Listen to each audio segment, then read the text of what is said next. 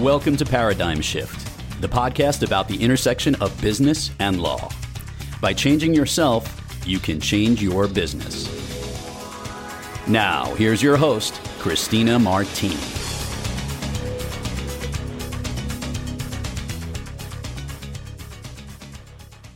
Welcome to Paradigm Shift. My name is Christina Martini, and I am your host as we explore the intersection of business and law. In today's episode, we will continue our conversation with keynote speaker, author, workshop facilitator, adjunct professor, and thought leader Leo Bottary. We will look at the topic of why who you surround yourself with matters and why success is realized by those who enlist the support of others to help them do the things anyone can do that most of us never will. It is my pleasure to welcome Leo Bottary back to the show. Leo, welcome back to the show. We are so thrilled to have you again. Ah, and so great to be here. Appreciate it. So, in a few short weeks, your second book is going to be coming out and it's called What Anyone Can Do How Surrounding Yourself with the Right People Will Drive Change, Opportunity, and Personal Growth. It is your second book. Your first book came out in 2016, and it's The Power of Peers. Can you tell us a little bit about how what anyone can do is different than the power of peers? Sure. The power of peers was really a study of how and why formal peer groups for business leaders are so effective. And what I did with this book after the Year of the Peer podcast and after doing a number of workshops and keynotes and really learning so much from podcast guests and audiences from all over the country, this book, What Anyone Can Do, picks up where the power of peers kind of left off, if you will, because it's a study not just of our peers, but kind of all the people who surround us. We're not just surrounded by peers. We have, you know, parents and teachers and our kids and our mentees and mentors and all of that. There's a whole community, if you will, that, mm-hmm. you know, we surround ourselves with. And we don't just engage with them in formal peer group settings. We engage with them you know in our everyday lives. So right. i wanted to really look at that and really study that more deeply. So i just really felt especially given all of the rich information i had received and how much i had learned from writing the power of peers it seemed you know appropriate to kind of just write the second one. So i was really happy to do that. That's great. So it sounds like we wouldn't have your second book if we didn't have your podcast the year of the peer and i had the fine privilege of appearing on it a year ago and that's how we first met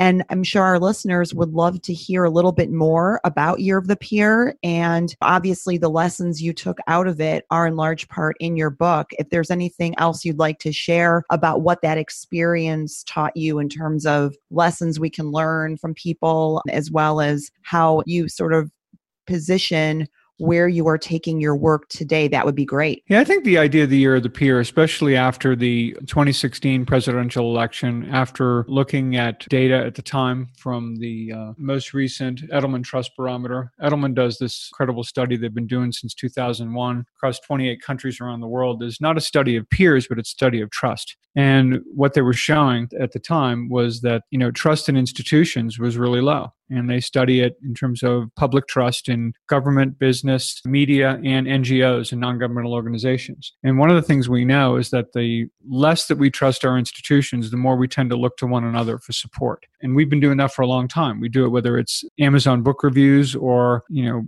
people wanting to know if they're going to buy a car, for example, not just what the magazines say about it or what the company says about it. They want to know what people like them who've driven the vehicle think. Right. It, you know. Right. So again, the less we trust these institutions, the more we look to one another. Obviously, I thought we came off of an you know a very divisive presidential election. We have a very bifurcated media. We've got you know a situation where people can turn on whatever news seems to align with their worldview. We are mm-hmm. listening and learning less, and we are arguing and judging more. And I thought the year of the peer would be like a really neat opportunity to get very successful people from many different walks of life into conversations that talked about the importance of enlisting the help of others collaborating mm-hmm. working with others and it really started to expand that conversation to what what anyone can do is all about. And of course one of the interesting things is and you know yourself included all the incredibly successful people we had not one of you said oh i did this completely by myself. Right right it, it, it, was kind of preposterous. You know they would laugh and in, in most cases when you all were asked to talk about some of the people who really made a difference in your life you know most of you or almost all of you said okay well i'm going to name some people but i know I'm going to forget a whole bunch of people. Right, I don't want people to be because really, and these can be people who are in our lives every day. These could be people we met on an airplane for an hour and a half who came Right. into our life for a very brief period of time. We learned something from them that may have been even transformational. I think all of these stories and this idea of, of realizing for anybody in the audience who's sitting and listening to people like Jim Kouzes or Rich Karlgaard or JJ Ramberg or uh, someone or you that you know you all didn't do it alone. And your stories and a lot of the experiences of our audience members are really very well aligned. And and we'll get into it when we talk about what anyone can do. But in many cases there's a difference between those people who are really successful and those who may not be as successful. And it has little to do with superhuman gifts that you all have that, that we don't. Okay. Right. So that's in many respects what anyone can do is all about. So, what was your finding when you were talking to folks? I mean, obviously, I was one of your guests, and it was, I took so much away from that limited time we had together. You were, as I mentioned to you before we started our conversation, that you inspired me to develop my own podcast. And I can't tell you how much I appreciate it because it's been a very transformative experience for me. And I know from reading through your manuscript and our conversations that your guests throughout the year during Year of the Peer shared a lot of insights with you about the folks they've met along the way. And as you said, sometimes they're people in our everyday lives, and sometimes they're people we meet for a very finite period of time. Were there any sort of interesting takeaways that you had? I know that we've just talked about a few of them. And obviously, it led to what anyone can do. Are there any interesting takeaways that you took from those conversations? I think a couple things. Um, one is I think every guest that I had would tell you that there is an opportunity to learn from every single person we meet and to always be open to that opportunity to learn. Never think we just dismiss others, no matter what walk of life or whatever you think. We can learn from everybody. And there are people that have just amazing stories. And that was a, a very prevailing piece of it. But also, I think, again, I think what came through that inspired the title of the book, What Anyone Can Do, is the fact that when you think about all of these very successful people, they can't leap tall buildings in a single bound. They can't do things that no one else can do. What they do is do the things anyone can do, but most of us never will. And that actually comes from a book that was written in 1976. I had read this a long, long time ago. It was written by Joe Henderson, who wrote for Runner's World for um, over 30 years and pretty incredible guy. When he was talking about running or just life in general, he basically said that. He said, You look at people who are really successful and really happy. He said, It's not because these people are just capable of so much more. He said, But they go about, they set a goal for themselves and they do those little things every day that make a difference. And I think he writes about marathon running a lot. And I think it's a really good metaphor because when you think about preparing for a marathon, depending on the program you might look at, it may be 18 to 24 weeks ballpark in order to prepare to run 26.2 miles, which is not a small thing. What happens Mhm. though is if you do just whatever the workout is, you know, each and every day, that's what prepares you to be able to run 26.2 miles at the end. The people who show up to that race didn't just jump out of the, you know, their sofa and decide they were going to run the race that day. They, they earned the right to do that Right. because they had the daily discipline to get up and do their workout even when they didn't feel like it. And when you also think about the number of people who had some kind of a buddy, you know, somewhere along the road, some either a training partner or they were part of like a team and training type organization, or they would enlist even in some way, even if it was someone long distance. You know, I, I used to run Mhm. in a lot of these races and I trained by myself, but I had a buddy of mine who I was living in Florida. He was living in Massachusetts. We talked to each other every day. How'd your run go today? What, you know, what did you learn? What did you do? What are Mhm. some of the challenges you're having? And we were always checking in with each other to make sure that we were on track and doing what we were supposed to do each and every day. And I think whether you are trying to run a marathon, you're trying to learn a language, you're trying to get better at whatever it is you want to be better at. You want to lose five pounds, I don't care what it is. When you think about let- let's face it, how many people, and there's a lot of them, will declare a New Year's resolution? And according to University of Scranton, 92% of people fail at those New Year's resolutions. I think we should really take note of the fact that most of the people who set out a goal and vocalize a New Year's resolution, they're not trying to make the Olympics in six months. You know, they're trying to do something typically Right. pretty realistic and something that they actually want for themselves. And yet the failure rate is really high. And oftentimes the reason it's high is because left to our own devices, we'll get off to a really great start. And two or three weeks down the road, we're rationalizing, well, I'm, yeah, I'm not getting up and doing that anymore. I got this distracting me, or this happened that I didn't realize was going to enter my life now. So I can't spend 10 Mhm. minutes or 15 minutes every morning doing what I was supposed to do. You know, so what anyone can do just really talks about the fact that if we actually enlist the support of others, they can help us do the things anyone can do far more often. So why is it so difficult though, do you think? And I agree with you and it's interesting. I did one of my first podcasts for Paradigm Shift was about New Year's resolutions and the the reason why there's a failure rate and what we can do to try to really realize our goals. Why do you think it's so tough to ask others for help? Well, first of all, we don't.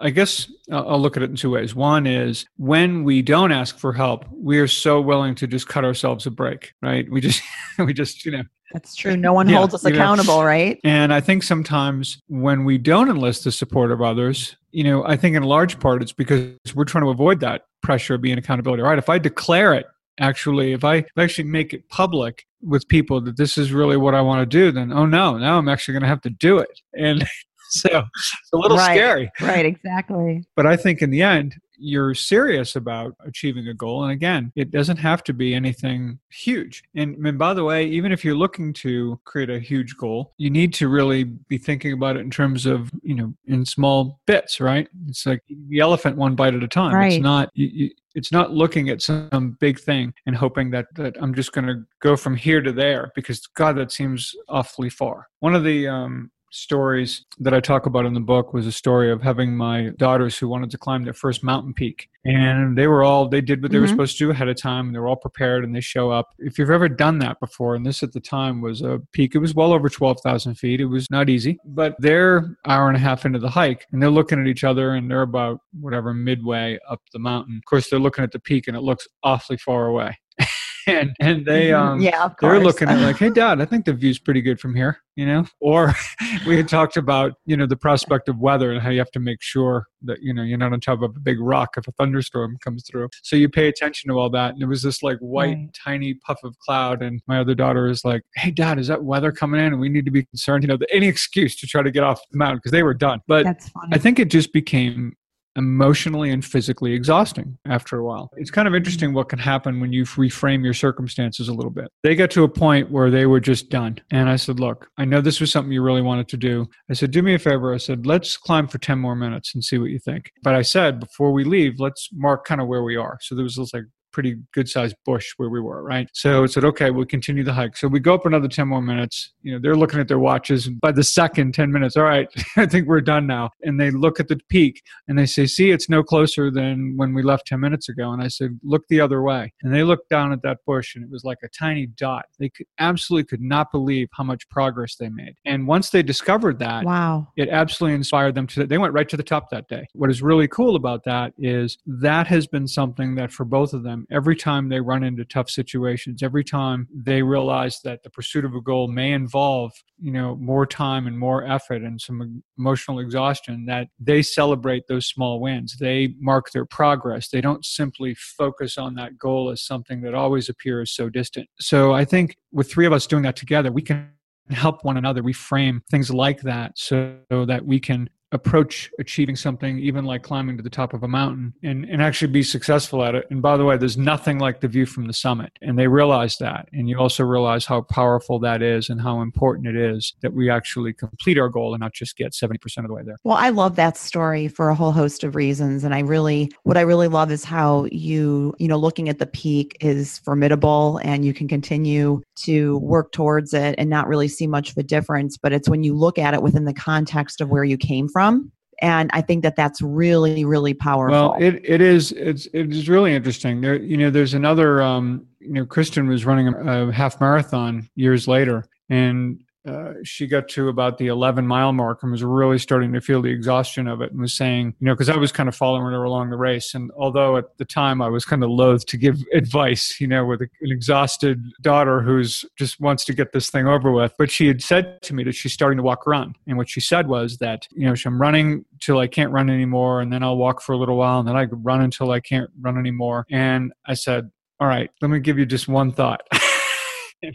and and uh, what I said to her was, don't run until you can't run anymore, and then start running again. Because what happens is this is like a series of repeated failures. I said, what you want to do is pick a spot, right. run to it, declare victory. Get to a place where now you feel like running again, pick another spot, run to it, declare victory. I said, those two miles are going to buy so much more quickly and you're going to feel so much better at the end. And actually, she did do it. And she said, wow, was that a big difference? Just the whole mental exercise of being able to declare victory instead of constantly succumb to the exhaustion of feeling like I can't go any farther here. So I think this kind of reframing and how we can help one another do that can can help us achieve big goals. That's incredibly powerful. Thank you for sharing that story. And, you know, I, I, think that, you know, for me, I've been through a very significant transition the past few weeks, and I will definitely take your advice. And I, I think the phenomenon of taking a goal and breaking it into smaller pieces and declaring victory along the way is incredibly powerful because it completely changes your mentality about trying to achieve your goal, especially when it's one that's a bit more tough to sure. accomplish. No question about it. So let's shift to a more vulnerable place for a couple of minutes. Um,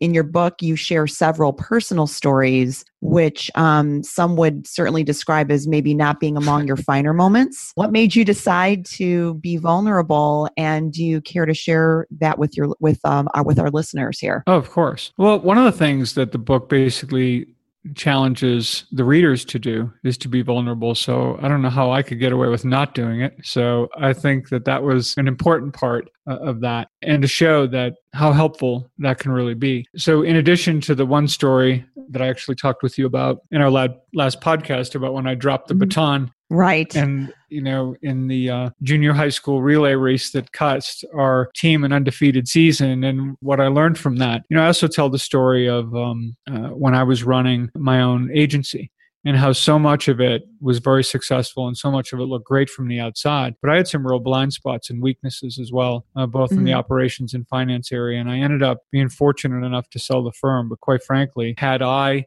got involved in a peer group or sought out some of the help that you know I really could have used at the time, a company would have been worth a lot more money if I decided to sell it, or maybe it would be still in business today. So mm-hmm. I think, you know, I wanted to share that this isn't something that I've always practiced or done. It's something I've learned just like everyone else when you make mistakes. And Sekou Andrews, who, as you know, is uh, quoted throughout the book, he's an incredible poetic voice. Uh, mm-hmm. basically mm-hmm. talks in terms of you win some and you learn some. So I wanted to just talk about some of those things in terms of how we look at moments like that where they are arguably failures, but they are learning moments. And that's what takes that moment from being a failure to being something that actually can serve as a jumping off point to something better.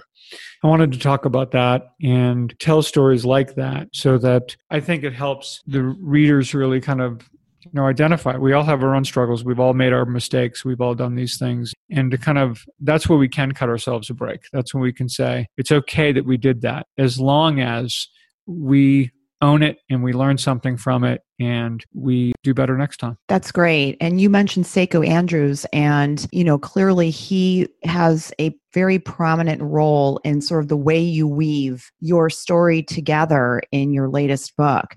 Why don't you tell us a little bit more about him and why you decided to have him figure so prominently in the story you were telling? So, Sekou is someone who, when I was back at Vistage, and for a while, I was basically looking at um, um, hiring speakers. The woman who was helping me do that, her name was Kathy Foreman, had known of Sekou Andrews, and I had really not heard of him he and I talked, and then he prepared a presentation for Vistage that we were going to have him deliver at our executive summits back then. And I was knocked out by not only the ability, this is much more than someone who has the ability to turn a phrase. This is someone who has the ability to really communicate deep and powerful messages to people that really can I think inspire and empower an audience to to move forward. And he's a remarkable uh, guy. So there were things. He was a he was a guest on my podcast. He was also provided um, you know some great stories and some great information. But one of the quotes that I actually use at the front of the book is he says, "There's an incredible power that comes from surrounding yourself with communities in which you feel small among them, and they look at you like a giant." You just wow, I love that, that. Right, what what that's like, and everything that that sentence communicates. And there's so much of what he does, and and of course, in the at the end of the book, there's a piece that he shares, which is essentially an excerpt of what he had prepared for the Vistage groups at a time. That when you read through it, you just get a sense of uh, how you know amazing you know he is, how he sees the world, how he thinks about things, and how it can kind of reframe our lives for us, right? Just like I talked about with the mountain example or the marathon example, I think most of what Sekou uh, talks about, you know, in his story, he said, you know, oftentimes we're so excited to have uh, a room with a view, and he says we typically just have a view of a room. Wow. so very interesting, you know. But but again, as you as you read it in context and you look at it, and and by the way, I would highly encourage um, it's one thing to read the words and even in the mm-hmm. book i say all right words are powerful and they're great. Go find the the podcast go to youtube go whatever listen to how these words are delivered. And it adds a whole other layer of um, you know of, of, just power to the whole experience. So he's um he's pretty extraordinary and uh, i was just very happy to get his uh, cooperation to uh, be in, you know, in many ways, uh, he's he's kind of just sprinkled here and there, you know, in the book, and yet it's a powerful presence. That's amazing. I can't wait to read the book. Leo, I am so sad to say that our time together is is up. It has been such an amazing conversation, and I wish that we could sit here all day and continue our chat. And I'll, I'll, I'll definitely have you back again soon. Um, is there anything that you would like to share with our listeners before we sign off? And can you let us know how we can find you? Sure. Uh, well, you can find me at leobottary.com, L E O B O T T A R Y.com, where you can learn more about what anyone can do. Uh, the book and comes out September 3rd. If you'd like to pre order it, we would love for you to do that. And also, you can learn more about our podcast. We have the What Anyone Can Do uh, podcast, which really picks up with the Year of the Peer uh, left off, where again, we just have some really terrific guests who are sharing their story. And each week we talk about a different category. It could be accountability, it could be curiosity, uh, you know, um, J- James Orsini, for example, from VaynerMedia, we literally just talked about humans and and uh, wow. uh, you know, in, in, the world of work and what that's going to look like not only today but uh, in the future. And uh, so it's a lot of fun. Uh, and uh, yeah, so please come come visit me there. Leo, thank you again so much. I have really enjoyed our time together and look forward to chatting with you again soon. Oh, me too. Thank you so much. Thank you for joining us for this episode of Paradigm Shift. I hope that you've enjoyed our discussion with Leo Bottary on peer mentoring and peer influence. We hope that you will join us next week. I am your host, Christina Martini. Please look for our weekly episodes every Tuesday. Thanks for listening. If you enjoyed the show, please rate and recommend us on iTunes or wherever you get your podcasts. Please visit us at www.paradigmshiftshow.com. We would love to hear from you. Please look for new episodes of Paradigm Shift every Tuesday.